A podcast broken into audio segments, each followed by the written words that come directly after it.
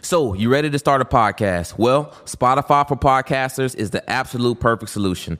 Download the Spotify for Podcasters app or go to www.spotify.com slash podcasters. They make it super easy to record and edit right from your computer. And not only that, it lets you distribute your content everywhere and even earn cash. And the best part, it's absolutely free. You literally have no excuse. So I suggest you go to www.spotify.com slash podcasters and start creating today.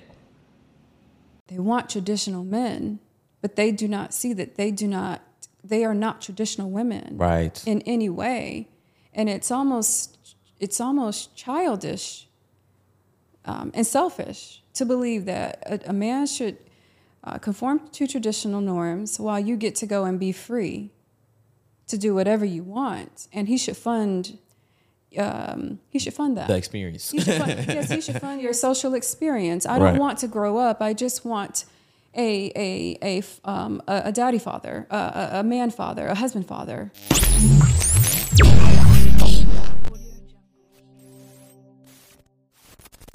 Welcome to Hardly Initiated, where real men talk real shit.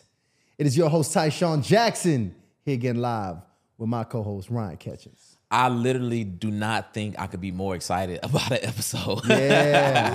yeah, this one is gonna be good. It's much needed. so, for those of you who don't know, this wonderful feminine presence that we have here on the set has been a goal of ours to land on the show since we first recognized and said we want to have women on our platform. This was actually the first woman that came to mind. Yep. The first one that came to mind because um, I was already a fan, both of us were already a fan of your work prior, your messaging, how you communicate, and just the service that you have been putting out to the women in the community and the men, actually, because I'm learning too as I watch your content. I mean, we used to send the content. You know, you'll send that to your homeboy, like, "Yo, this what you need," and it just be a post. Yeah, he, he complained. He complained about some things going on in his relationship.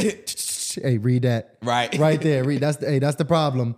But let me tell you, we are rocking here today with the femininity doctor herself. Welcome to Hardly Initiated. Yeah, hey, This is just wave at special. wave at the Yeah, audience yeah. here. They're here. Absolutely. Excited to have me. you. Thank you. Excited to be here.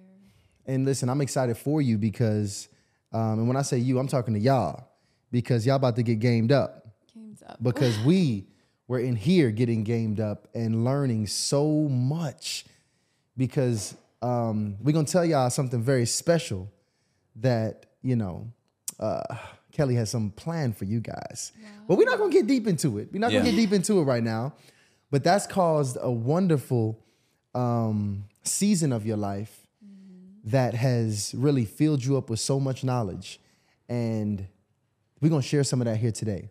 And I just want to jump straight into it Okay. because some of your recent content that has been probably the most impactful has been how you've been educating the world about what feminism really is, what it looks like, where it comes from. Mm-hmm. And I haven't seen someone eloquently break it down how you do.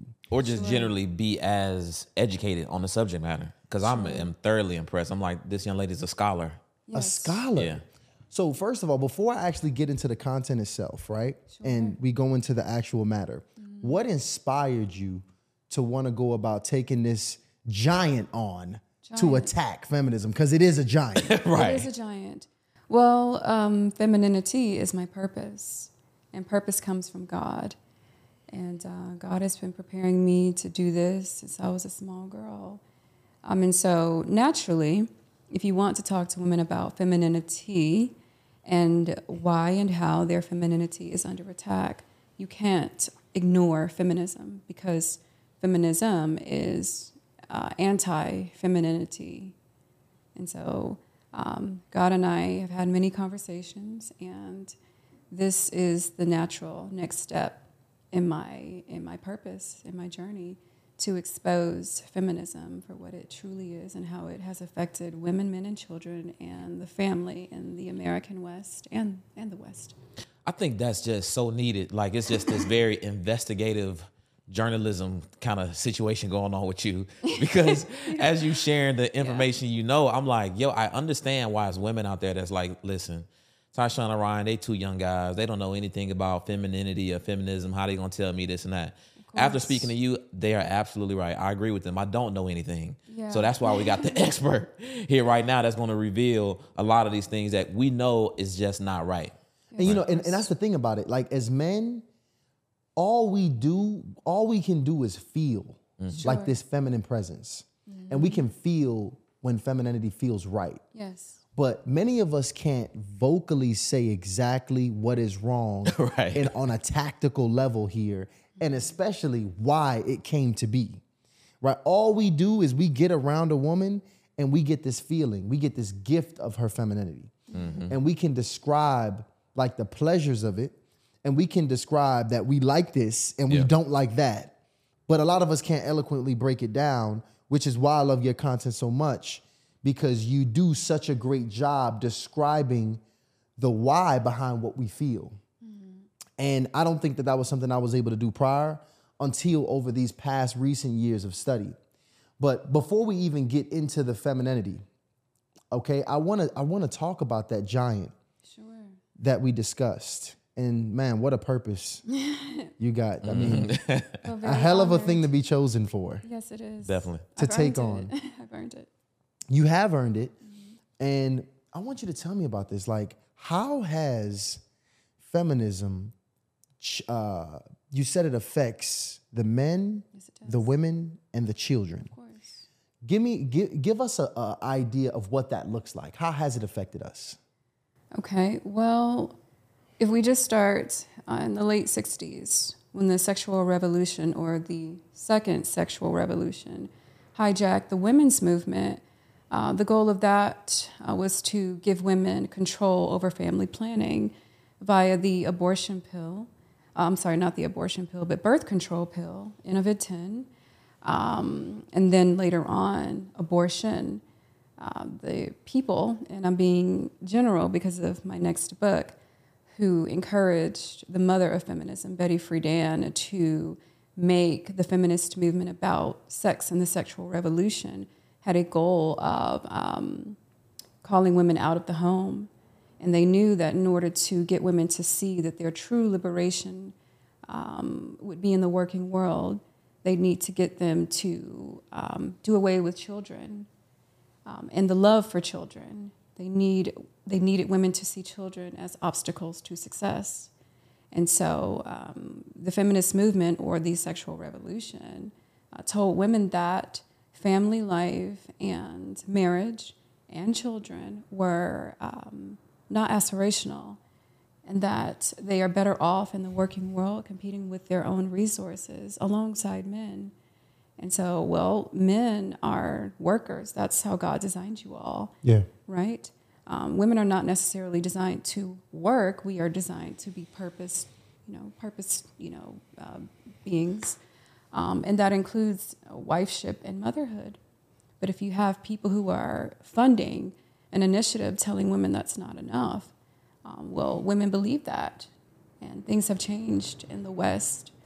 We have women in the world who value working, who value provision, and competing with men more than they value wifeship and motherhood. And it really confuses me, you know, because when I because when I think about a woman competing with a, a man, often I think I'm just thinking to myself like, yo, why would you want to do this? Agreed. Agreed. You're not. Women are not built to compete in the working world, especially alongside men, which is why we have so many challenges and cultural wars that we're facing today. But again, you have a movement that was about love, beauty, truth, and unity that got overtaken by people who had their own agenda, and um, women fell for it, and we are still falling for it. And what? Okay, so it's just crazy to think that you know somebody could be so you know, I guess better word, or I can't think of a better word, but brainwashed to to think this way. And I'm just trying to think of like when when is feminism attacking or really taking a a, a real strong influence over a woman? Like at what age?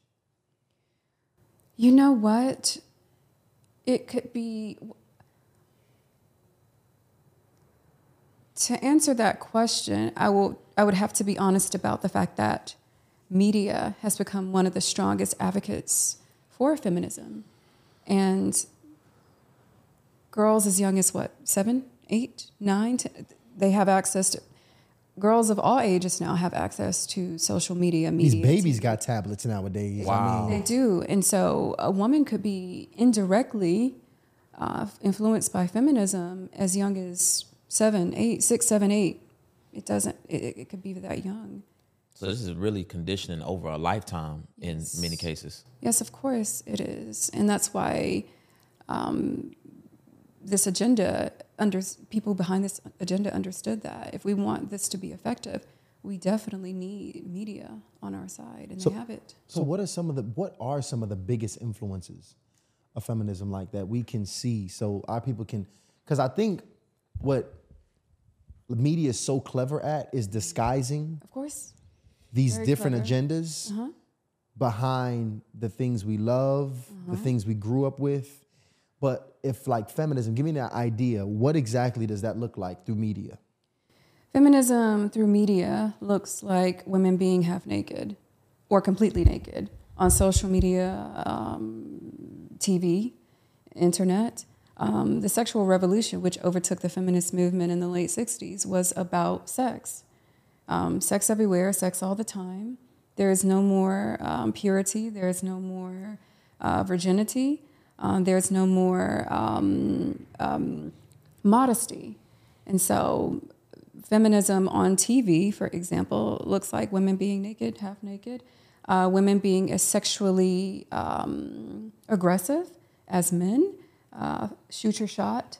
I know we've all heard that. Oh yeah. Uh, women courting men, uh, women proposing to men, uh, women gaining a bunch of weight as uh, the body positive movement tells them to do.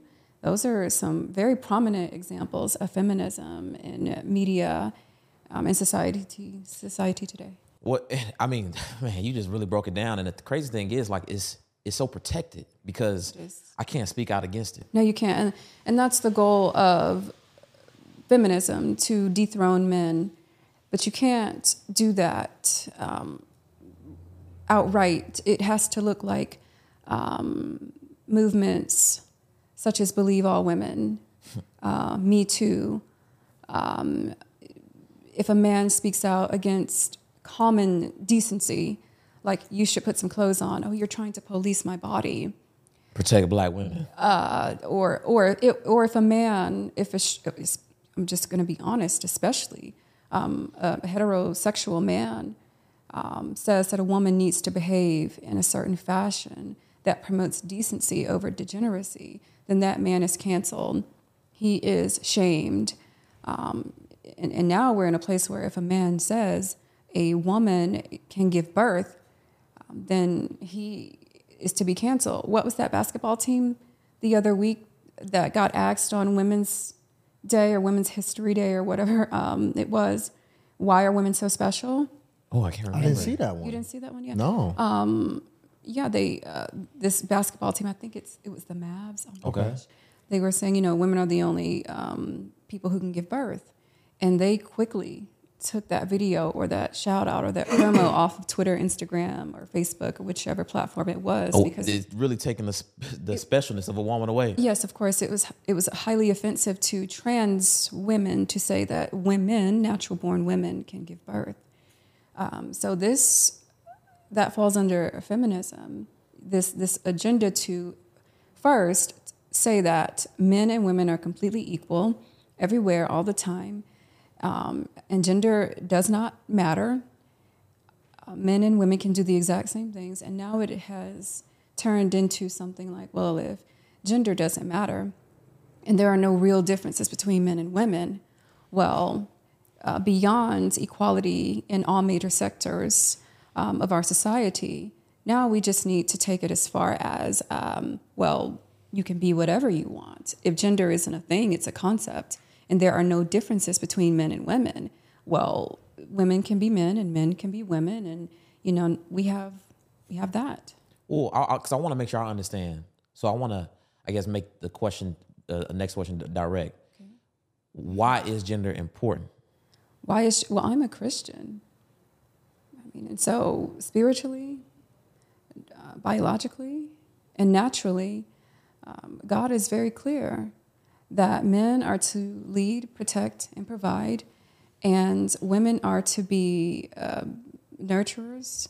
We are to be helpmeets, supporters, and submissives to our own husbands, and uh, lovers of children and the home. Now, it doesn't mean that a woman is a bobblehead doll who doesn't have her own desires and, and thoughts and purpose. My purpose is femininity. Um, but it, we have clear gender roles um, because of gender, and those things work to keep a society functioning um, in the most morally astute way possible. If you break down gender and you have a, an anything goes type of society, what does that look like? What we are experiencing right now chaos, confusion, and, and other things that I don't see going well. Damn. I get that, and uh, I'm just thinking now when it comes to the gender and just the everything that's going on. I don't even know what to call it. It's just a lot of stuff. I see a lot of things online, and I'm thinking about it. Why is it a big deal? Like, why can't I just not agree to it? You know what I'm saying? Why can I? I, I just feel like it just seems to be this uh, this like the agenda is to make sure everybody is not just okay with it, but like you have to somehow show that you're okay with it. But see, let me add to that because even like what you said, why it's so clever. Like you say something like support black women. Mm-hmm. Of course, I support black women. Right. Absolutely, I support black women. My mom is a black woman. Mm-hmm. My sister's a black woman. Mm-hmm. Absolutely support black women. But behind the support black women, it's a support black woman LLC. and it's a whole corporation, whereas wolves back there who don't give a damn about the true nature of, it, of any of that. It's money moving around, it's campaigns being pushed, and it's like a whole corporate backing behind this name, this thing that seems righteous. Sure. And it's a whole different agenda being pushed behind these phrases and these concepts that are like pushed onto us That's what I'm to be uh, adopted. That's what I'm trying to understand. It's like why why can't it just be like okay he thinks differently or they think differently or this organization thinks differently? Why is it like this person is evil? This person is intolerable. This person is all of these. This person is misogynistic. This person is body shaming. All of these. I'm like, damn. Why is it such strong? Yeah, extreme. You know, situation just because I may not agree with something. Right. Well, um, hmm, how can I put it? If you want to break down a society, uh, or let me let me rephrase that.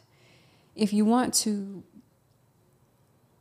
create a godless society, you need everyone to be on the same page. Uh, America has always been a um, religious, uh, mostly Christian nation. And so you cannot have um, people who do not go along with this agenda, especially in the forefront of this uh, country or our society, because that's a threat to the new man and the new woman and the new world that uh, people are seeking to create. So I need to shame you. I need people to see you as a bad person so that you will not be taken seriously or liked or listened to. So that's the point. I need to shame you into believing what I say is clearly not natural, normal, or real. Right. It's shamed and it's encouraged because I'm even thinking about um, we have you know we're podcast coaches, so we teach people how to launch and you know grow and scale their podcast. And it comes times where you know because we have women that we educate as well that want to start their communities and we're teaching them how to grow their show, right? And we have you know some women that have shows about sex, Sure. Mhm. and you know of course they asking me like Sex, you know or they call them sex positive. sex sex right Sex what? It's sex positive shows. Sex positive. which I get, right? Because listen, I'm a business person, right? And I'm I'm coaching them on how to get viewership Sure. and how to monetize. And I found myself the other day getting ready getting ready to tell these women Mm-hmm. that they got to dress more provocatively on their sex show. now, this is the thing. I did not say that, but I was caught in such a I still don't know if I should say it because business as a coach, business wise, e- economics. You show some breasts, you show some legs, Especially with that type of it's con- better with your type of content. with their type of content, it's better business. But as a cons- uh, what I consider a traditional conservative person, I'm just like I really don't want to tell these women to expose themselves like that online because I know if I was uh, in the market for one of them, mm-hmm.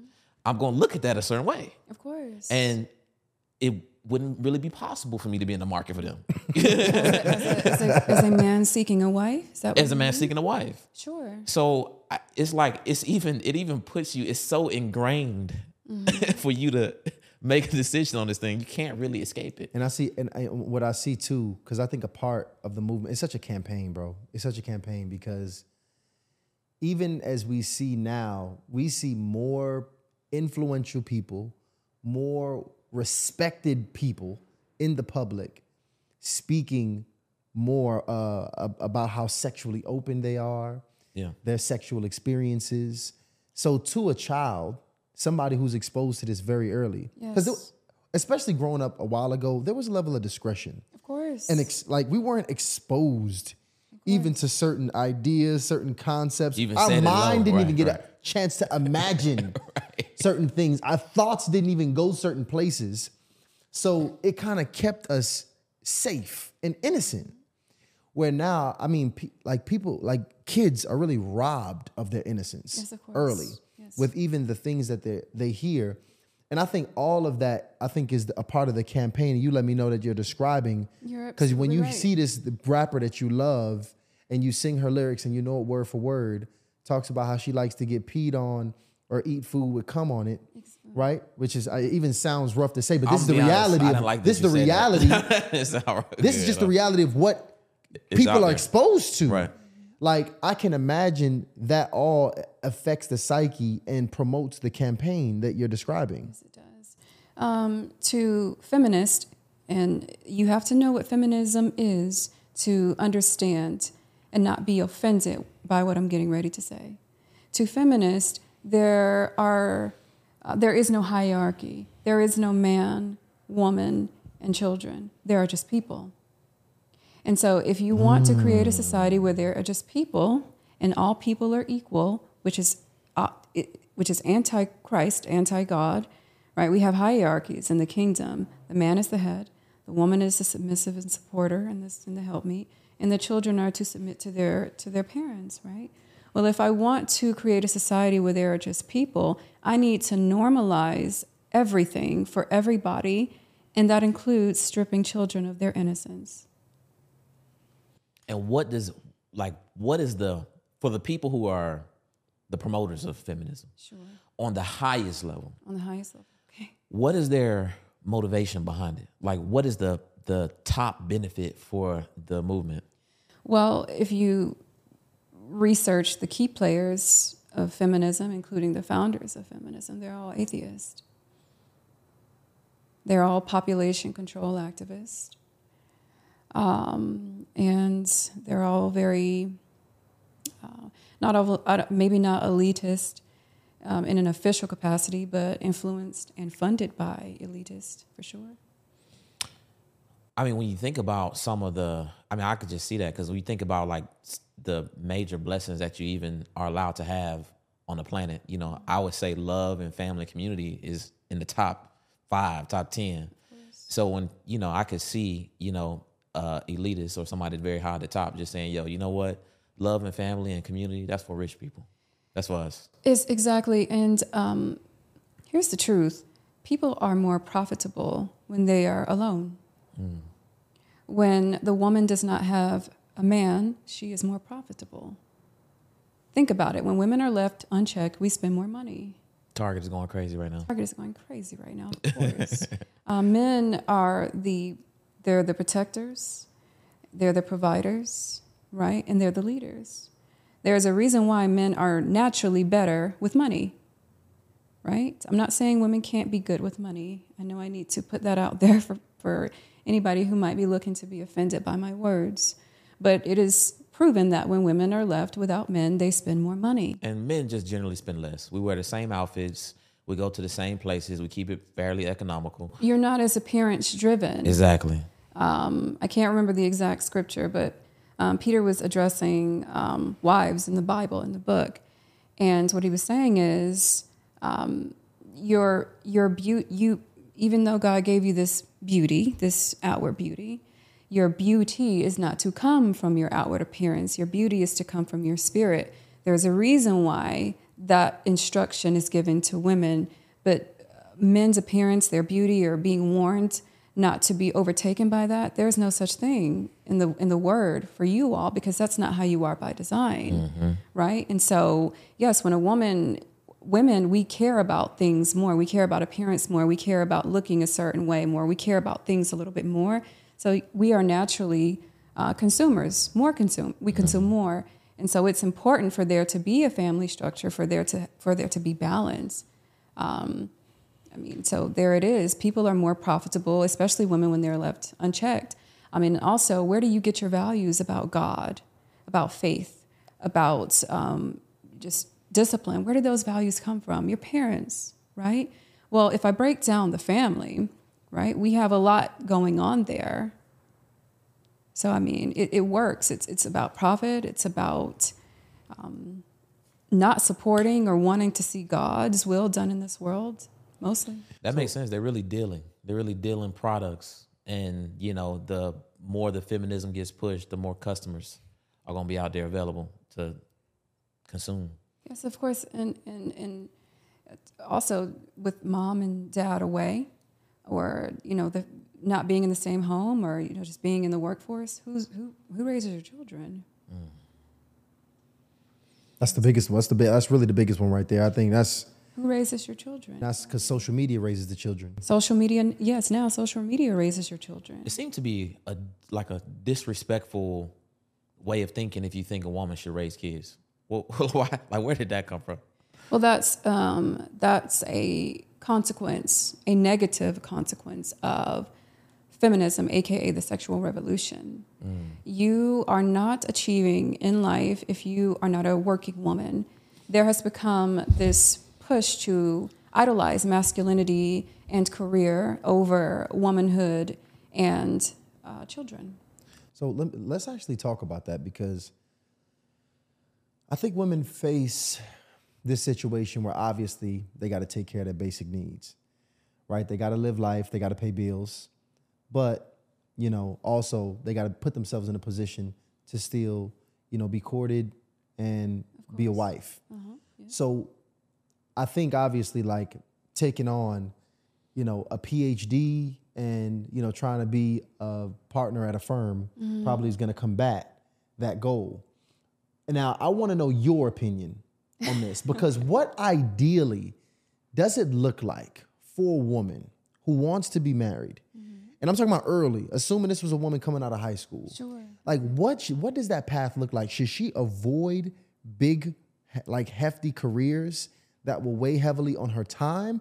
Is it possible to take on these large scopes of work in like entrepreneurship or like a to be not not no at home e-commerce? No, I'm talking about like a building a massive company or having a massive role um, as an uh, you know as some employee and still be able to make space for a man in your life. Is that possible?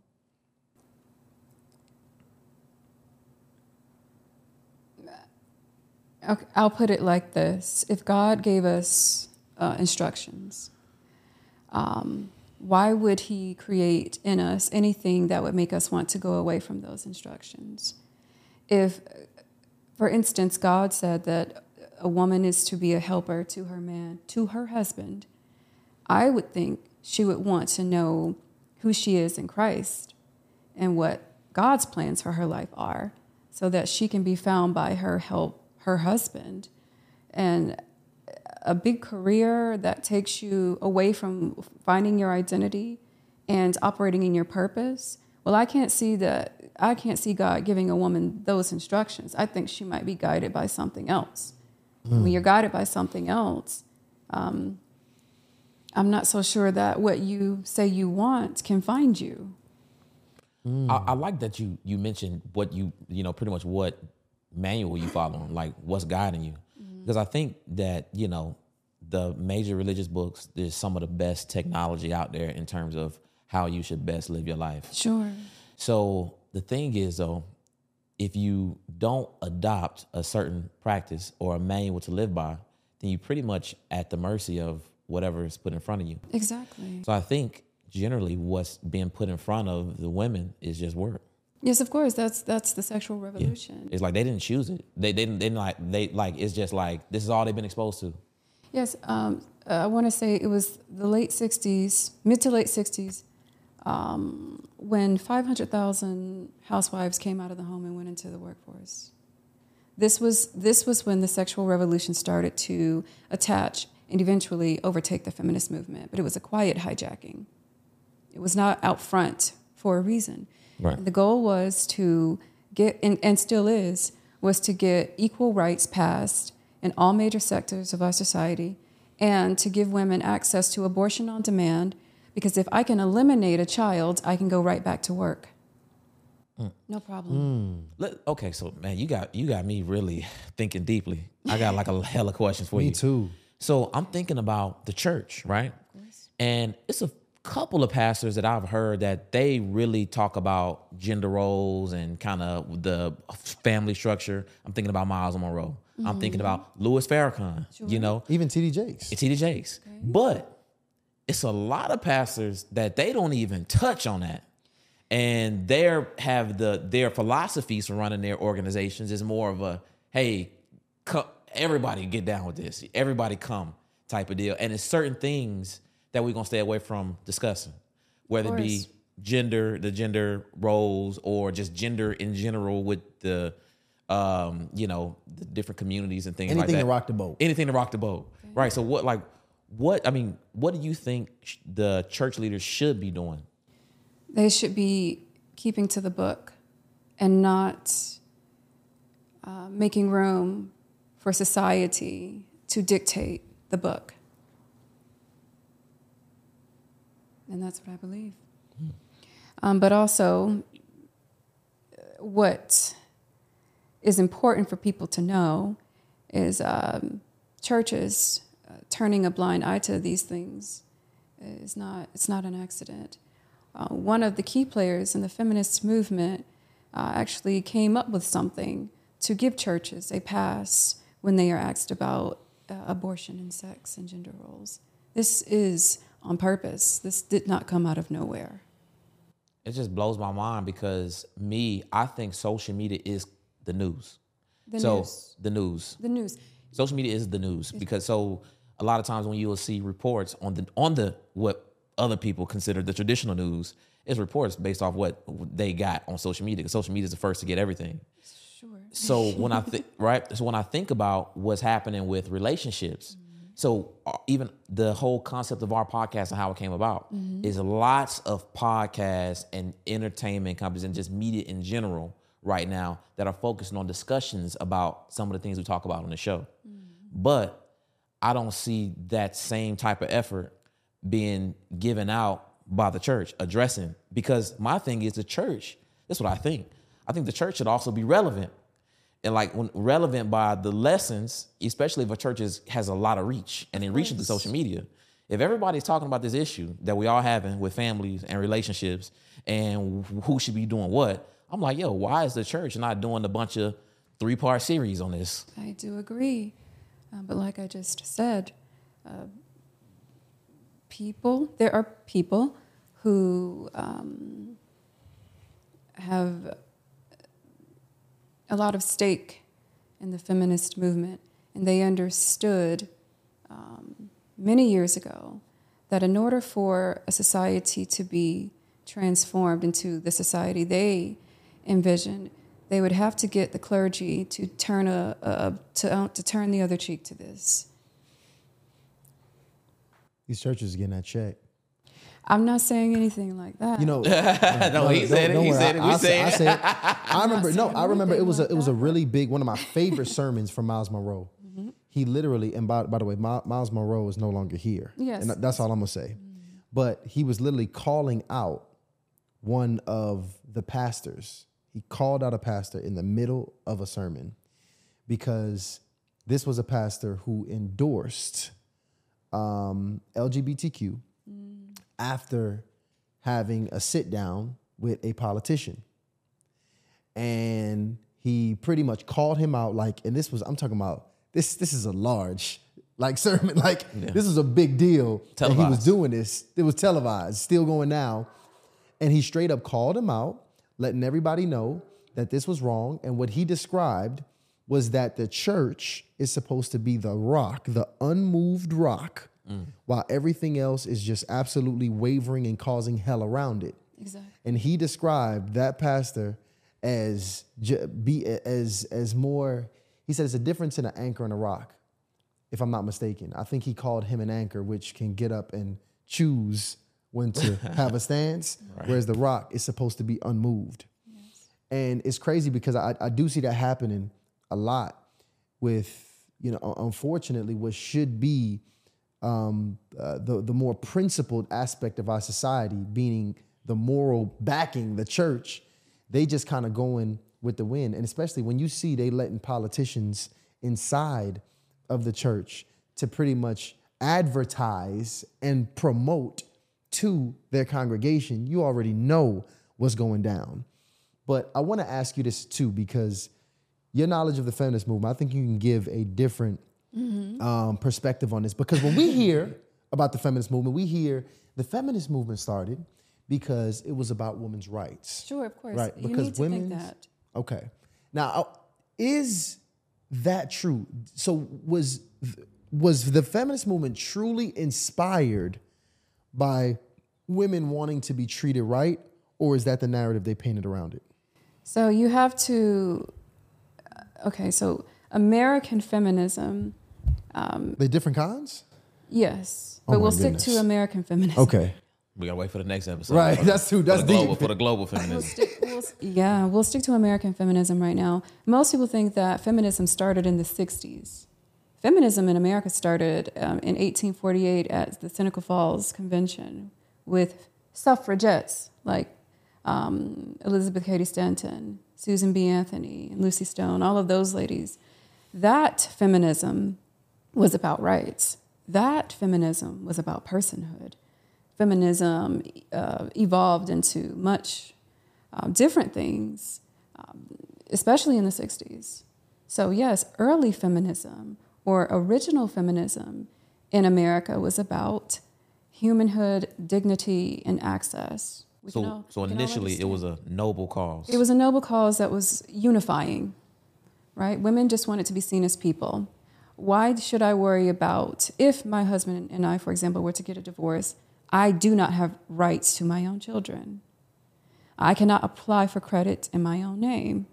If I do have property and I get married, well, that property belongs to my husband.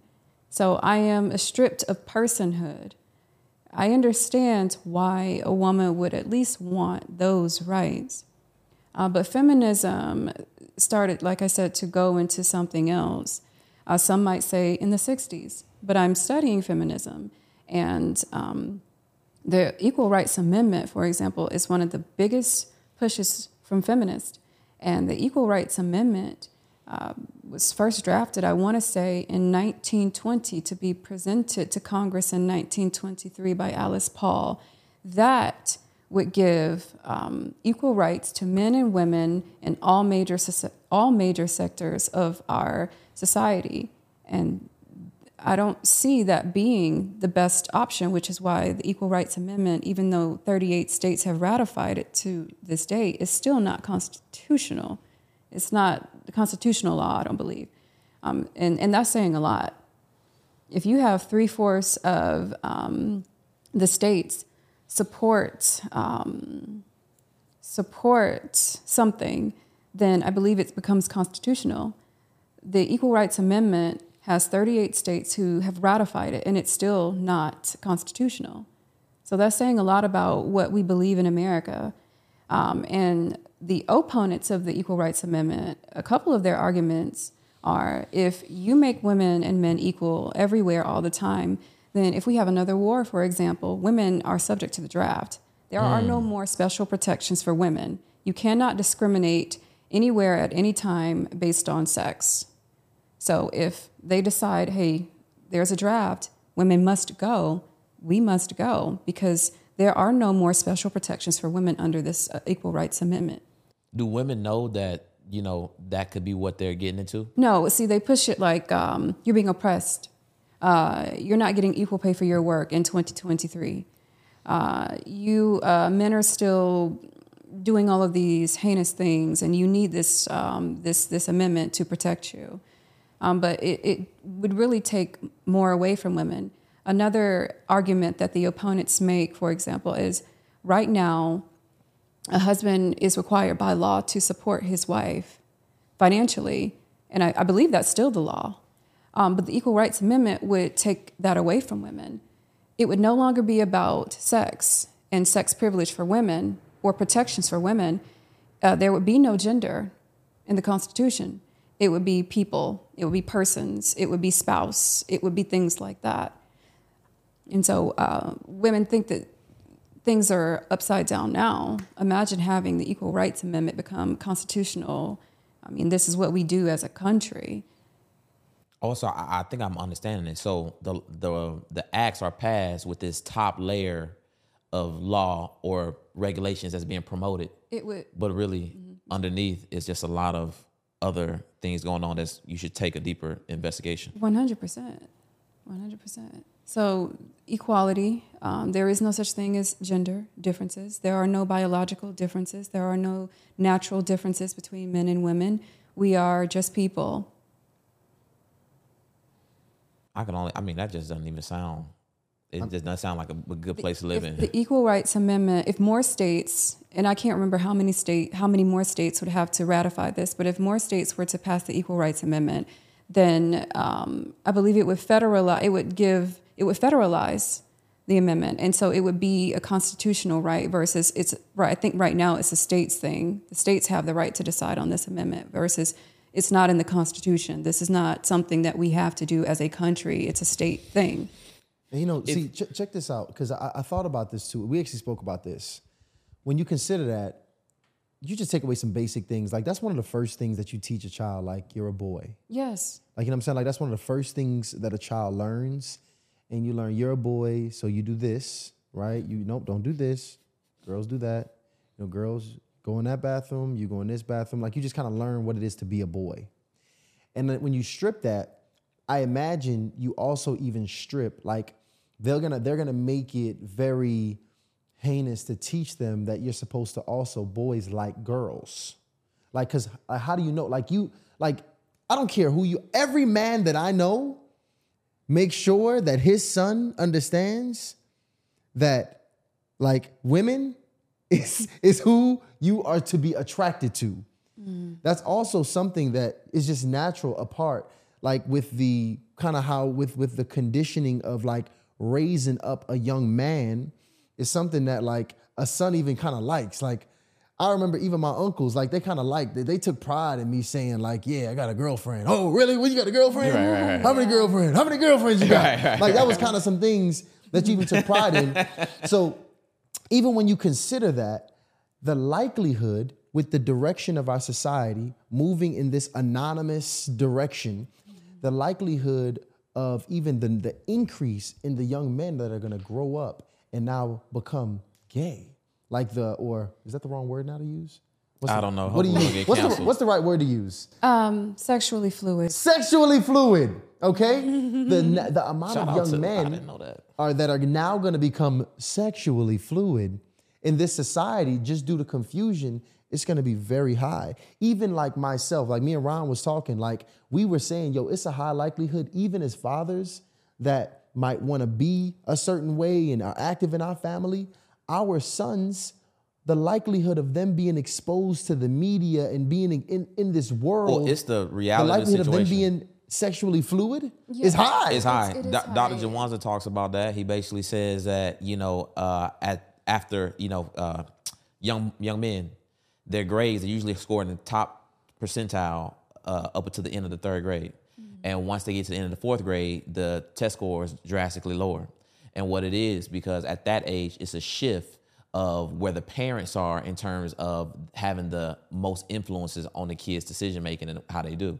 So at that point, social media and peers become the, basically the top two things that influence your you know young men, these fourth grade boys. So what happens at that point, whatever the environment is suggesting, then that's what they're gonna do. One hundred percent. Uh, parents are talking about that right now. How they are competing with social media and um, politics to keep a tight grip on their children. It's already happening. What, well, let me ask you about this because um, we ha- I've had this conversation with Tyshawn as well. Just uh, the Dwyane Wade, Gabrielle Union kind of uh, relationship, and you know things with the kids and everything. Mm. And uh, it was just a recent clip. I think I sent it to you, Ty, where Dwyane Wade was was saying that at first. This was his, what he said. He said at first when he seen his when he seen his daughter or son. I can't remember. I can't remember which which side of the Zaya. The, Zaya. Okay, when he seen Zaya, at first he was, or when you know Zaya was communicating to him what's going on. Sure. He was just like, no, like this is what you do. This is you know he was kind of had that traditional mindset. But then he said he continued to think, right? And he said he remembers when he actually used to try on his sister, his sister's clothing and his sister's shoes and Wait, things like I that. I did not see that I was telling you, oh, I am athlete. Oh, I am athlete. That's what he said. It just came out, yeah. And my question is, like, is there like a? Do you think that at some point the parent becomes a loot? Is it just that much pressure? Like, I'm just trying to figure out how a parent could be even receptive of something like that, Of something like of ch- of child changing of a child wanting to change their sex. Well, you know, I Hollywood is a different game. Mm. Uh, I don't I don't see much traditionalism um, and godly values coming out of Hollywood. So I don't I don't know that these people live by the same Cold. code that the rest of us do.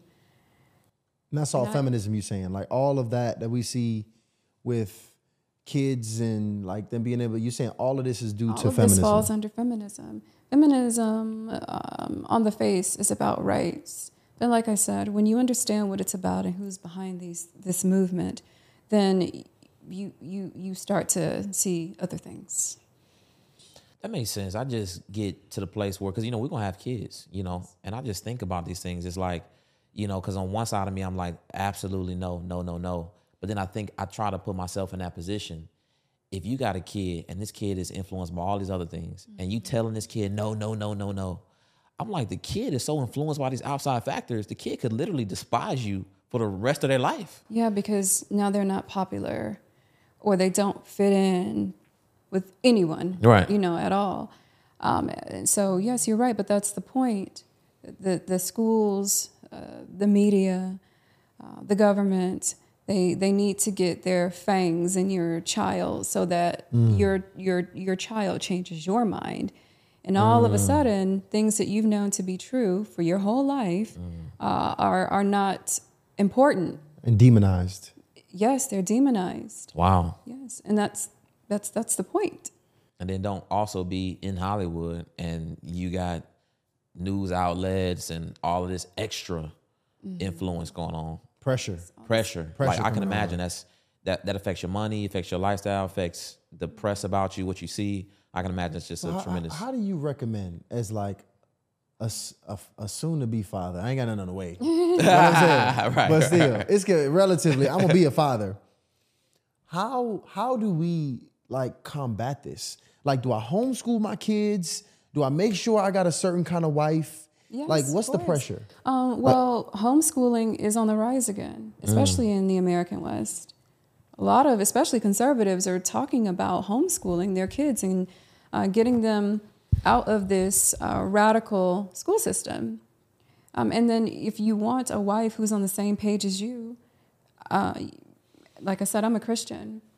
So she you might want to look at a woman who is maybe if, if she doesn't have to be Christian, at least have some serious re- uh, religious values. Because if she does, then she knows that this is not it. This is not the way. I mean, and really vet this woman and make sure. You know, ask her these questions. Do you envision a family where we are tolerant of gender fluidity, um, where I stay home with the kids as a man and you go and work. Ask her these questions. And if you want a traditional woman who is going to partner with you to raise traditional children, then it is your job as a man to vet properly. I would imagine those questions would cut out so many women. Yes, of And- course. I'm Gender, sorry. flu- gender fluidity? Well, yes, because the thing is, what you're saying is somebody who has see, because what you what do you think about what you hear all the time? You ask somebody they're religious. Like I asked you, you was Christian. You say absolutely. Absolutely. You say you can't tell. You know what I mean? You ask other women, right? You know, I'm spiritual. Yes, okay. Oh, you're you're spiritual. Like, what You the know, hell so does that mean? She's free. Right. Free love, free sex, free. Literally means I no don't- values. That's what it literally it's means. a No. translation for it, but you know what? And here's here's something else that's very interesting. Um, as the sexual revolution started to overtake society, witchcraft came to the forefront of our, of our society even more as well. So less God and more manifesting, less God and more tarot readings, uh, palm readings, um, uh, horoscopes. Uh, all of those things started to make their way to the forefront of our society And it's all different types too. and we because of what what the sexual revolution did was challenge people to rethink traditional norms right? And then we were having um, prominent sociologists and psychologists contribute to these beliefs right? We had sigmund freud who argued that um, depriving yourself of sex would lead to or was a uh, result of a mental illness. Uh, we have alfred kinsey who argued that um, you know sex is sex is something that we should all experience freely or you know we have a, a gray scale nobody is completely gay or straight. Most people are in the middle right? And so you you you you have all of that that contributed to this this this movement that was about rights. But no it was really about introducing things that were not very uh, traditional into our society. So when you, sorry, I said all that to say when you see women talking about free love and I'm spiritual, they're talking about these things because what they don't, what they may or may not realize is those things are attached to the feminist movement. Is valueless stuff. It's like it's no, it's no It's non-traditional. non-traditional. I Right. don't, and, and what I see in a lot of women who are uh, feminist is they don't like, tra- they don't like tradition. They don't like structure. They don't like discipline. They don't, they don't realize that's what's going on, but it is. All the feminists I know um, think that, for instance, well, you know, if I'm making money and he's making money too, then why can't he stay home? Why do I have to be the one to raise up my children? What if I don't want children? Um, or um, um, I don't I don't want to wait to have sex with my husband. I think I should try it out. Or if I'm if I'm confident and he's not, why can't I shoot my shot? The the interesting thing is though, they want traditional men, but they do not see that they do not they are not traditional women Right. in any way.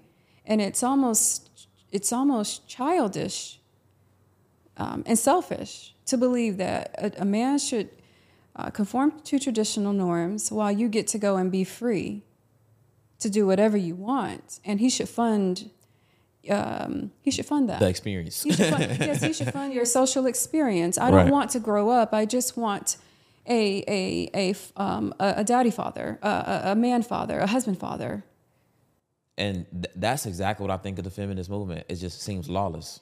It, it is, and and when you look at the the original feminist, um, they all had daddy's issues, and because they had daddy's issues, um, their relationship with their their their heavenly father was affected, and that's why they don't believe in really God. Really, they're all atheists by their own admission. Hmm. It's so crazy. So, so is that a, is that a correlation? Do you feel like a woman that struggles with a relationship with her father, she would struggle with her relationship with God? Is there a correlation in that? Yes, I do believe that. Wow, I know, I've never heard that. Yes, of course. Well, you have to think about where people get their values from, their, their parents. And if you're telling me there's a God who loves me and wants the best for me, a God who I cannot see or cannot, or that I cannot see, by the way, this is a faith based relationship. But you, as my earthly father, um, the man who I can see, is abusing me, gaslighting me, um, hurting me in any way, um, but at the same time telling me that, that there's a God who loves me and that you live like that God in the sky, well, I don't want to, I don't want that God. I don't trust that God because if he loved me and wanted the best for me, why would he give me a father who would hurt me so badly? It's not congruent. It's exactly. Hmm. So it's it's and it's not that God isn't real and doesn't want the best for you. Your father is out of order. God is not out of order. Your father failed you, your earthly father. But they don't they don't know how to separate, the two. those. I can totally see that. I have never heard that correlation. Yes, I mean I well Because I, I know they say, yo, if she's struggling with her pops, you might need to watch out for. I mean, that on a on a on a base level, right? But the depth of it, if she's struggling with her father, then she's also gonna, probably going to be struggling with the spiritual relationship. Of course, it's your that she would father's have. job. Yeah. Well, so the word says, "Husbands, live sensibly with your wives, as they are the weaker vessel." Well, even though your daughter or a man's daughter is not yet a wife, as a kingdom man, it is his job to be showing her what to expect, right? Mm-hmm. Right. So if he is not sensitive or sensible with his ch- with his child, then he's still out of order, right? This is why men traditionally would pass their daughters along to a capable man that's able to lead them and you know provide things they need to survive. If there's a God who loves me and wants the best for me, um, if I'm supposed to believe that, but He gave me you, a father, who would do these things to me, that God can't love me and want the best for me, and as a result is not real to me, or not, or if He is real, I should not serve that God. If this is what God looks like, as man is made in His image. But Of course, I don't believe in God. If Wow. the sad part is, and I want to add this too, because one of uh, the two the two leading feminists in the '60s um, the would be the conservative voice Phyllis Schlafly and the liberal voice Betty Friedan, who gets all the praise for feminism, by the way. Uh, one thing I love about Phyllis is that she was saying to women, we as conservative women have daddy's issues, we have mommy's issues, we have all kinds of family issues. It's a complicated time in this country. When has it never not been? Or ever not been? Um, or never not been, or whatever. But we know that Christ is real, and if we give our hearts to Him, He can heal us. He can be the mother and the father and everything else that we did not get. And so they went that route and they decided to follow Christ and become a new creation. And they went off and got married and had successful lives and families. Whereas feminists like Betty Friedan, you know, and all of those ladies decided, I got hurt so badly by my family, I, I'm done with God. Screw God. There is no God. They decided to create their own, their own version of womanhood, which is anti Christian almost line by line. Wow, Because if God is real, this couldn't have and should not have happened to me. So that actually is the divide in, in the in the in the women's movement. Women who understood that God is real, I can become a new creation and give myself to, to, to Christ and benefit versus I was hurt so badly. I don't I'm still wounded from my childhood and I'm letting that affect me for the rest of my life. That is the divide. When you look at it. could you? I mean, it sounds like because now that I'm thinking about this, if you a feminist, you, you like yeah, yeah, you just can't believe, or if you just have this certain ideology, there's no way you believe in God. Like if you're just like, it's just so much in my mind right now. I'm just trying to think of the question I'm trying to ask you. it's okay. because it, I'm, but I'm, I'm just thinking about my interactions with with women and kind of getting their ideology about certain things. Mm-hmm. And now that I think about it, it's like, it's no way. I don't even need to ask you if you believe in God because if you did, you would not even verbalize some of these ideas. Of course not. Of course not. Um, but the thing is, historically, a lot of our ancestors have been or were given religion. They weren't given relationship. And so it's not uncommon for women today to say they're Christian, but nothing about their lives is Christian. A bunch of women I've met. Yes, because It's like they no practice. They saw their parents say, "I'm Christian," but their parents would go off and do things that were not very Christian. So, double-mindedness was ingrained in them at a young age, right? So relationship is the thing that you should be after. And, and, and I love my parents, but I taught myself relationship. Mm. I did not get relationship from my parents. I got religion.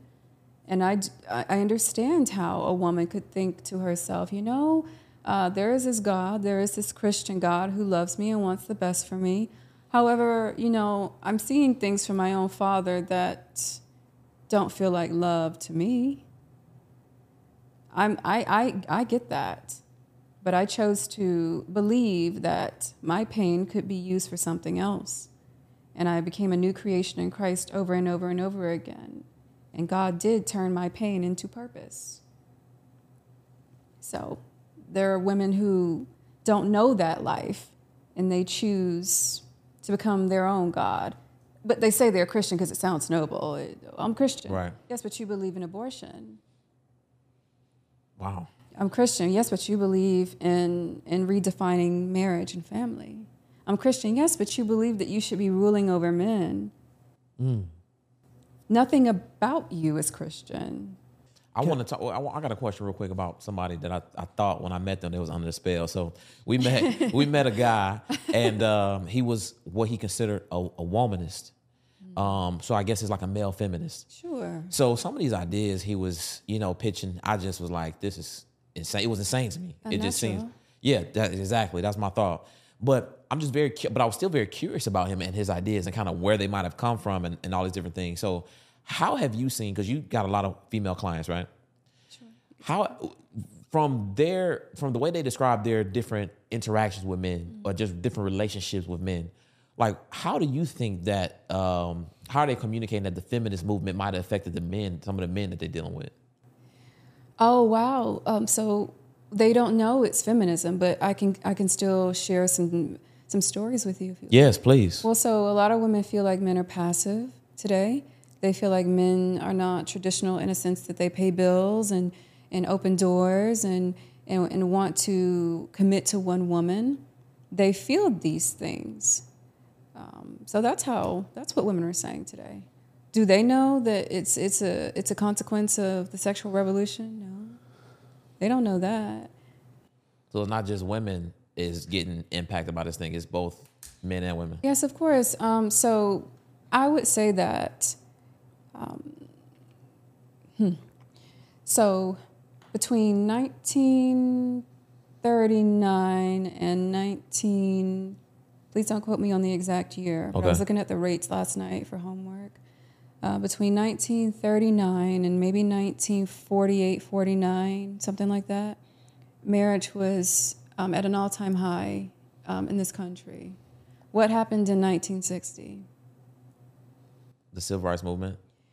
Uh, the first birth control pill. Oh, The first birth control pill was, was approved by the FDA. You know, Black History.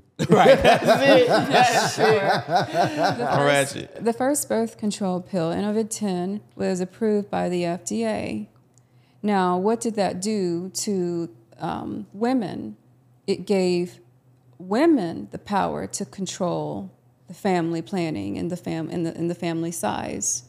Before that, women practiced virginity um, and sexual purity because if you had sex outside of a marriage, well, one, you had to deal with the public shame if there was proof of that um, by way of a child, an illegitimate child. It was consequences to that. Exactly. And so, with the introduction of the birth control pill, well, now women could just, um, I, well, not the birth control pill. Um, yes, yes, birth, yeah, birth control pill. Yes, if I'm on a birth control pill, I don't have to wait until marriage to have sex. Um, there, I can control what's going on inside of my body. And so a child is not necessarily a random act of God. I can control that. And there's no proof that I'm having premarital sex because I'm on this birth control pill. So it gave women an opportunity to walk away from virginity and purity without the public shame of, pre, of, of, of premarital sex or illegitimate children. So when women's ideas and attitudes about sex changed, we started to see the family, or I'm sorry, the marriage rates in the United States decline. That is that is a statistically proven fact. There I is- can. I just I be, absolutely believe that because it even I mean as men how we make decisions like that's a huge part of the decision. Yes, of like course. how many women or men she might have been with, kind of what the sexual history is, that kind of deal. And I even think about kind of I even think about I'm thinking about like when my sister was like hitting high school. It was like you know I'm just it was you know females number of females in my house right. And I just kept hearing birth control being kind of thrown around. Yeah. Like it's time. Bro, listen. It's time. No, no, listen. And, I and my thought, literally about to talk about that. Go in ahead. my in my mind, I'm just thinking. I'm like, I- in my mind, I'm like, yo, young man. I'm like, yo, Let me- how let me- easy My it is just don't have a fucking baby. well. Let me give you the second part. To, My I have to give you the well. second part to that, though. So the birth control pill was 1960. Yeah, marriage was a little bit sta- marriage was still somewhat stable in the United States after that. Um, but then we have the sexual revolution that came behind the birth control pill in um, 1967. So by the time we are entering into the 70s and then the 80s, the marriage rate in the United States just kept dropping. And currently, I believe we're sitting at a rate of 6.7 or 6.8, and we haven't been able to get marriage back up to um, 16, a rate of 16, um, or 10 or 12 um, since the 80s. Insane. I want to know this though. I want to know this because how do you feel about parents pushing birth control on daughters when they hit that high school age? Uh, I think, as someone who was never on birth control and remained sexually pure much later than my peers, I believe a woman is giving her daughter permission to have sex outside of marriage. I completely agree because I because I didn't. Nobody told me. I just got the statement. Hey, do not have no babies. That's what they told us. That was enough for me. And you better wrap up. You better Don't wrap- bring- don't bring no damn babies Don't back. right. So I'm like, so for a woman, I mean, can But see, you know what I think it is? I think we're like parents are so afraid of the shame that comes with a young woman bringing home. Because I think, especially when I'm thinking about me, just me personally thinking about my home, I think it was like the shame and the worry of having to pay financially for another child that we're just willing to say to hell with you know, sexual, me trusting that you'll be sexually pure and you're going to take this damn pill because this is what you need to do.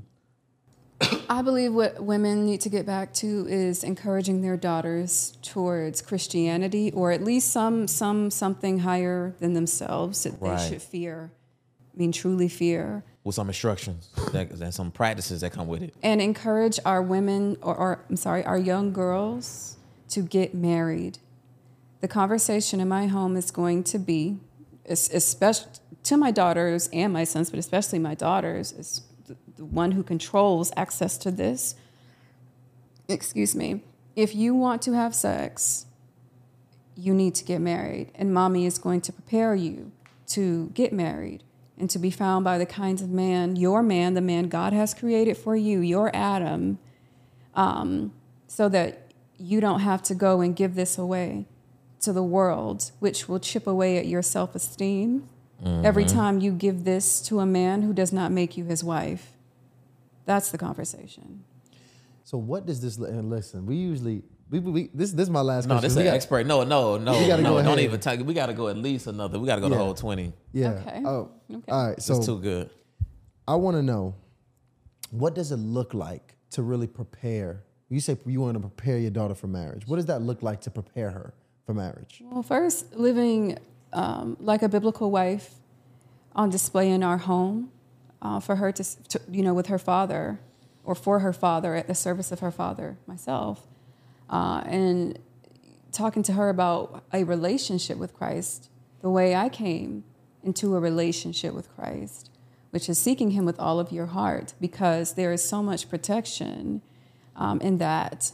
And to know your identity in Christ gives you a different peace and confidence um, that surpasses all understanding. That's true. When you want to be like Him in your heart, when you seek Him for real, because that's the way, and not because you want something from Him, He will show you things. He will give you special protections. He will favor you. And that's the life you want to live. And when you know who you are in Christ, when you know your purpose, the plans that He has, and the plans that He has for your life, then you can be found by that man that He has for you. And that's what we want. So, talking to her about those things, right? Um, teaching her how to run a home, um, teaching her how to keep herself up like a lady, instilling in her values like sexual purity, and telling her the honest truth like, listen, mommy made mistakes already. Do you really want to know what it feels like to give the most precious, or I would say the most precious part of yourself to a man, which is your body, only for him to um, not marry you?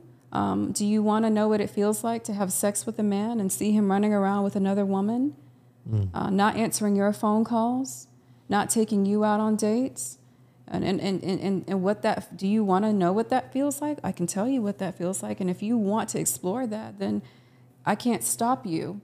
But being the kind of woman that she would want to become herself is, is, is the way that I plan to do it and having honest conversations with my daughter like listen i'm your friend and your mother. I'm your mother first but you can talk to me like a friend because i would rather you come to me because you're comfortable um, and, and i tell you the truth versus oh i can't talk to my mom about this because she's going to shame me or make me feel you know like i'm doing the wrong thing. No you can tell me anything. I would rather tell you the truth. And so that's how i plan to do it. I like that. We need more households like that one. What are Create getting- wives. what are and getting not trained? New OnlyFans models.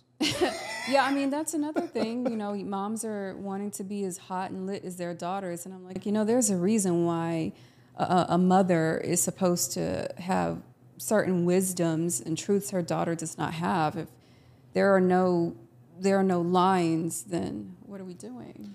You know, and it's so it's so normal too. It's crazy because like I think that when I see these women, you know, sexy women, right? It's like the mom who like looks still looks young and she's beautiful. The daughter They're who's like, guess beautiful. which one is the mom? Guess which one is the mom? and then they like shaking ass. They you know what I mean? Or same. twerking and dressed like provocative. They provocative. both dress the exact same. right, right. The 45 year old mom and the 21 year old daughter. And in my mind, I'm like, yo, I'm gonna like this, but I am not happy about it. Yeah, but you know yes, what? shake, As twerk as- that. right. Shame on men- you. As the men, though, right, who women do these things for, you all have to step up and say, you know what? Forget society. I'm a man of God. And since I'm a man of God, I don't care what anybody says. I'm not liking this. I don't support this. Mm. And I'm not going to wife you either. So, Ryan, you Here's are part what of I'm going to problem. wife. When women, and I know that this this is what God is doing, by the way, raising up true kingdom couples who are attractive, aspirational, and and really kingdom to show people this is what marriage and life looks like when you do it God's way or my way. Um, and and people will need to see that because men and women will fall in line with you know what if if if this is what it takes to to get a woman like this this is the kind of man i need to start becoming or become and women will say okay well if that's the kind of man she has then i need to to take certain things um, more serious than i do right? So things are shifting. But as men you guys have a big job to do. Stop liking these things. Got or it. comment like listen i can't tell you how to live your life but as a man of means what do you want because i would never wife this Uh, yo, that's we about to start trolling the comments. I listen. I'm ready to troll. Troll, ca- hey fellas, hey, we are attacking all slut pages. No, no, not attacking, but because to be a godly man, it still has to be done in love. But that's why I said you you you men have to step up as as desirable men and tell the truth. Listen, you know what? I saw you. I see your body. I see your face. And as a man who could potentially take care of you and sit you down and give you the life you want, I can't see that because, well, I can log onto Instagram and my friends and my pastor and my parents, they can log on to the same Instagram and see right up and down your butt crease. So I can't buy a ring for you. You know what? You but know- guess what? He's controlling. He's see, but as a man, that's why I said, as men, you guys have to come back to the forefront. See, our granddaddies and daddies, they didn't care what other people thought. right. You know, my granddaddy, who we just lost last year, my granddaddy did not care what anybody thought. This is uh, you. You need to. That's wrong. That's nasty. She knows she need to do better. Did not care. You know what's crazy Did is men like- care too much today. And if our leaders and our protectors are afraid, then what? What? Where does that leave us as a society? I, I agree with that. I remember because we we had these conversations and I'm, I was still trying to figure this out. But we had uh we was out at like a jazz festival, and uh you know he's hanging and there was these you know beautiful young ladies came and they like yo we want to hang out too right. Sure. And one of them I start I started smelling like you know how you kind of the cigarette smoke kind of like I'm like and I looked and I seen one of the young ladies smoking. Smoking. Yeah, and a cigarette. And I was dis- I was disgusted by that, like a young lady smoking cigarettes. So I walked up to her. I'm like, you know, you shouldn't be doing that Yeah. right? What's and I fully expected, but in my mind, before I went over there, I fully expected for her to get pissed and just dip. You know what I mean? But I was so disgusted by this. I'm like, she gonna have to get set straight today, Okay. right? So I, straight I got her all the way right, and she apologized profusely and everything and that kind of deal. And I was telling Tyshawn at that situation, I was telling him, I'm like, I don't know what it is. Am I getting older? But I'm just, I be at places and I see women doing certain things, and I'm just like, I just be so compelled to be like, yo, what, what the hell are you doing? Yeah. This is not how you should be sitting. You know, like I got so many stories about that. Like dressing and everything. I'm telling the you know young lady that work around us. She don't even work for us nothing. She an entrepreneur. I'm like, yo, why are you coming up in here with your nipples popping out? You feel what I'm saying? Like, You're starting to think about the world you want to leave behind for your children. right. That's exactly. You know what? That's we have had been. I have been um, having a lot more conversations in that tense of mm-hmm. like, yo, when we have kids, my kids are gonna see this. Our kids are going to like that. That has been a little bit more, you know, frequent in what we've been speaking of. And when you think of it from that perspective, your mindset changes so much when you just remove the self pleasures and all the things that we love and that we want to just enjoy temporarily. And even when we really consider it, I mean, me and Ryan, I'm not gonna lie, we might indulge and even like some of the, you know, debauchery that's happening right now, like just the aesthetics of it at least. but those women would could never Right. be wives. But I get what you're saying the- though. Want instead of looking away, because in my mind it's like I see, I'm like, she for the streets. That's It's what I like it's like, and course. that's it. I should- uh, listen, it's like filter them out. It's not my job. Like I don't feel like it's my job connectively. Like I'm not connected to needing to save this young lady. every every young stranded But- lady lost. what you're saying, Stranded lady. what you're saying, and I want to make sure I understand this because this might be deep. You you might try. You might convert me. You saying it's our jobs actually to see this and to speak out and speak up. Listen, and yes, and that doesn't have to look like going under every Instagram. no trolling. sure, that doesn't have to look like you going under uh, every picture or you see on Instagram and saying you're out of order. No, of course not. But use this platform, use this platform to speak, and and tell women like, listen, as men of means, um, that's not what we wife. We like it because we're sexual. We're mm-hmm. men. But do not confuse sexual attention with commitment.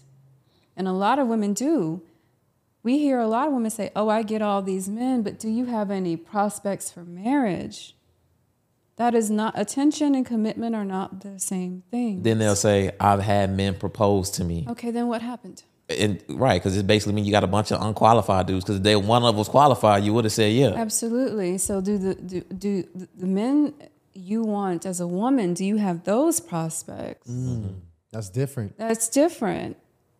I mean, beautiful women don't have issues with men proposing or at least talking about marriage or whatever. But the men or the men you want Right. are those men making offers, offers that are serious and respect, you know, respectable. That's not, you know, you being my girl, my lady. eh, what kind of offer is that? But a man saying, "Hey, what do you do? Um, what do you need? What size house do you think we'll need uh, for you to be happy? you know, I can provide those things. Do you want a custom ring? Do you have those kinds of offers? That's what a woman should be asking herself. That's a good question. What kind of house you see yourself living in? yes. How much? How much money do you think? Um, how much money is comfortable? How much money do should I pay you as my helper, t- as my wife? What kind of allowance will you need to make sure that you are taken care of? That also you can, if you're working, walk away from your job to support me. You know, if, if men are not asking you those kinds of questions, you're probably not getting offers from the kind of man you want, which is why. You know, for instance, those ladies who say to you, "I've been proposed to many but times." But unwed, right? Yes. Well, why haven't you said yes? So let me ask you this. I mean, because most of the guys that you describe, and these are these are very well to If you believe that's your purpose partner, by the way. Sorry. These are very well to these are well to do men. Uh-huh. Like obviously men who can just completely take over the household and do these different things, which we've already pissed the world off many times with our point our point of view with us, you know, stating that we want men taking care and financially supporting the household. Mm-hmm. But you know, when you look economically, the biggest argument that men are attacking us with is saying, "But the world is getting expensive. Sure. The world is getting expensive. It's hard to go about paying all these bills." That's unrealistic. That's unrealistic. Pay attention to who you Should a for. woman seriously consider, do you think a woman should seriously consider a man that does not see himself in the future ever taking over the bills? Like, should that be a man she should cons- that she should seriously consider as a long term partner if that's not something he ever wants to go about a responsibility he wants to take on long term? As a traditional woman, uh, and as a Christian woman, no. But she has to be. She has to be uh, truly Christian and traditional herself. If she is not those things, Right. um, then she has to be more realistic. I'm just thinking, yeah, because why would a traditional woman even want to do? I mean, that's the thing. If you're not trying to provide more as a man to cover the family and everything you're gonna do, like, what the hell are you trying to do? That- like, like what? how It, like, what are you doing? How many times in Scripture does God say the burden of provision is on men? He repeats himself because that's how important Right. it is. And it is a burden. It It is is. burden. And like, it you, is. and, and that's that's the thing about it. It's Especially a if you're constant. trying to get more of it, it never stops. And, a- I, and I believe the laws of our land today remain that a man is um, legally obligated to take care of his wife. So we don't we don't have these things in place for no reason. Uh, biologically, a man is better suited for provision. if it's a dude out there, I mean, I just really say if it's if it's a dude that he wants to have a wife and he wants to have a family and his idea of it is to go 50-50, I just think that's just ridiculous. I would never be attracted to a 50-50 man. Yeah. What if he? Um, what if his ambition is to be in a position to assume it long term, but he's not yet in that position to be able to assume the household? Is that something that you think should a woman look away at marriage until he has, like, and look for men who have achieved the ability to now assume that role? A traditional woman. Assume we're talking about a traditional woman, a qualified traditional woman. should she? Look just only filter men who have already ascended to a place where they're ready for that responsibility or is it okay to slowly work your way there Well, here's what I believe as a Christian woman, and I and I'm, I can only tell you what my relationship with God has taught me. When you um, have a relationship with God, um, and He, you know your identity in Christ, and you know your purpose in Christ. Um, he will bring your purpose partner to you. Even the word says, "He who findeth a wife." finds a good thing. So the the goal for every woman is, you know, first you got to know your pur- yourself and your purpose in Christ. You are your husband's helper. You are to be helping him in his field.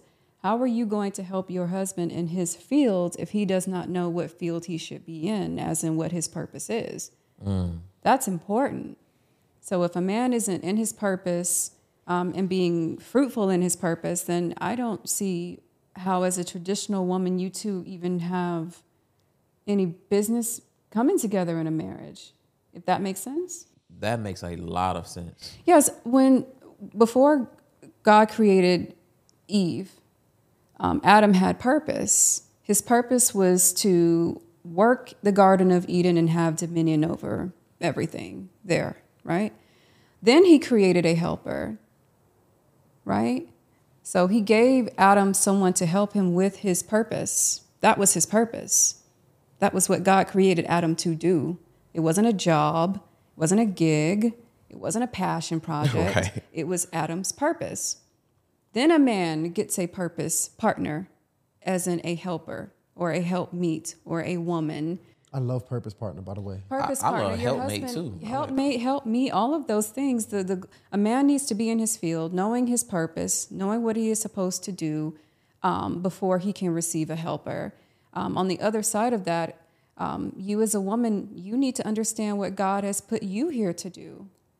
And your purpose partner or your husband and your purpose, they they meet, they come together. You two have the same purpose here on earth. Right? So for me, for instance, um, my my purpose is family right the reason why it's so important for women to reclaim their femininity as the nurturers um, and boss of the family is because when we are out of order our men hurt but our children are affected by it too right so it's probably a very reasonable thing to um, conclude that my adam is just as passionate about the youth and the family, and he's had some similar experiences um, as I have. Um, God would not send me into a field to serve an Adam who, for example, is passionate about architect. That's got nothing to do with me. I cannot help my Adam with glee in a field I care nothing about. Right? So your Adam needs to be in his field, knowing his purpose and working it. And then you need to know what you are supposed to be doing. And I believe that when you understand who you are in Christ and what your purpose is, then he reveals to you your Adam. Mm. It makes sense. But if he doesn't know his purpose and what he's supposed to be doing, well, how do you know that that's the right field for you to be helping him in? Because you are his helper. Right. If you don't know, you're just gonna take what you're gonna get. I think that's what a lot of people have been doing. And I think, and that, I think that's, I think people have really put themselves together and called it God. Um, and then when it doesn't work out, it's it's scary or confusing for them. But um, God has put me through a lot of unique situations so that I can speak the truth to His people about His way of bringing man and woman together. So what God has told me is, you need to know, you need to be a new, becoming a new creation to me always. You need to know your identity in Christ. Um, and when you know your identity in Christ, I will, He will give you purpose. And when you know what you are put here to do, He will reveal to you who your Adam is. And your Adam has the same passion, mission, and purpose in his heart as you do. That's when, the, that's when you two come together and God can get the glory out of the marriage. You two have that same, you, what's, what's in your hearts are the same for It's humanity. equally yoked. Yes. Well, yeah, and that's a part of it. You you two have the same passion for and mission for humanity. Like I said, I, I'm passionate about the youth and the family. Uh, my Adam is probably not passionate about uh, growing oranges. That doesn't that I, I can't I'm not I would never care to help him in his field. And now I'm a problem to my Adam because this doesn't matter to me. This is not in my heart. Does that make sense? It makes total sense. Yes. And we started here with why this whole world was divided and closed it out right here on how and how and, and really the template on who we should be looking to bring this thing here together with. Yeah, we which need we need more time. We need more time. Man, that was that was excellent. We it, it really it really and it truly was. We didn't go Um, facts. We didn't even do it. I thought we were going to talk about more facts, but no. Okay, this is No, because I want to know. I'm angry. You're angry. yeah, because I, I really want to know because you talked about men on the, the lower level being affected, you know, just the innocent bystanders, I call them, being affected, you know, by, by the feminist movement. Mm-hmm. But, you know, what about the men who are supportive on the major level of the feminist movement? What? How are they affected? Yeah, well, like what, I mean, because I, I think you mentioned this. Who is, well, how are men supporting? What are some ways men are supporting the feminist movement?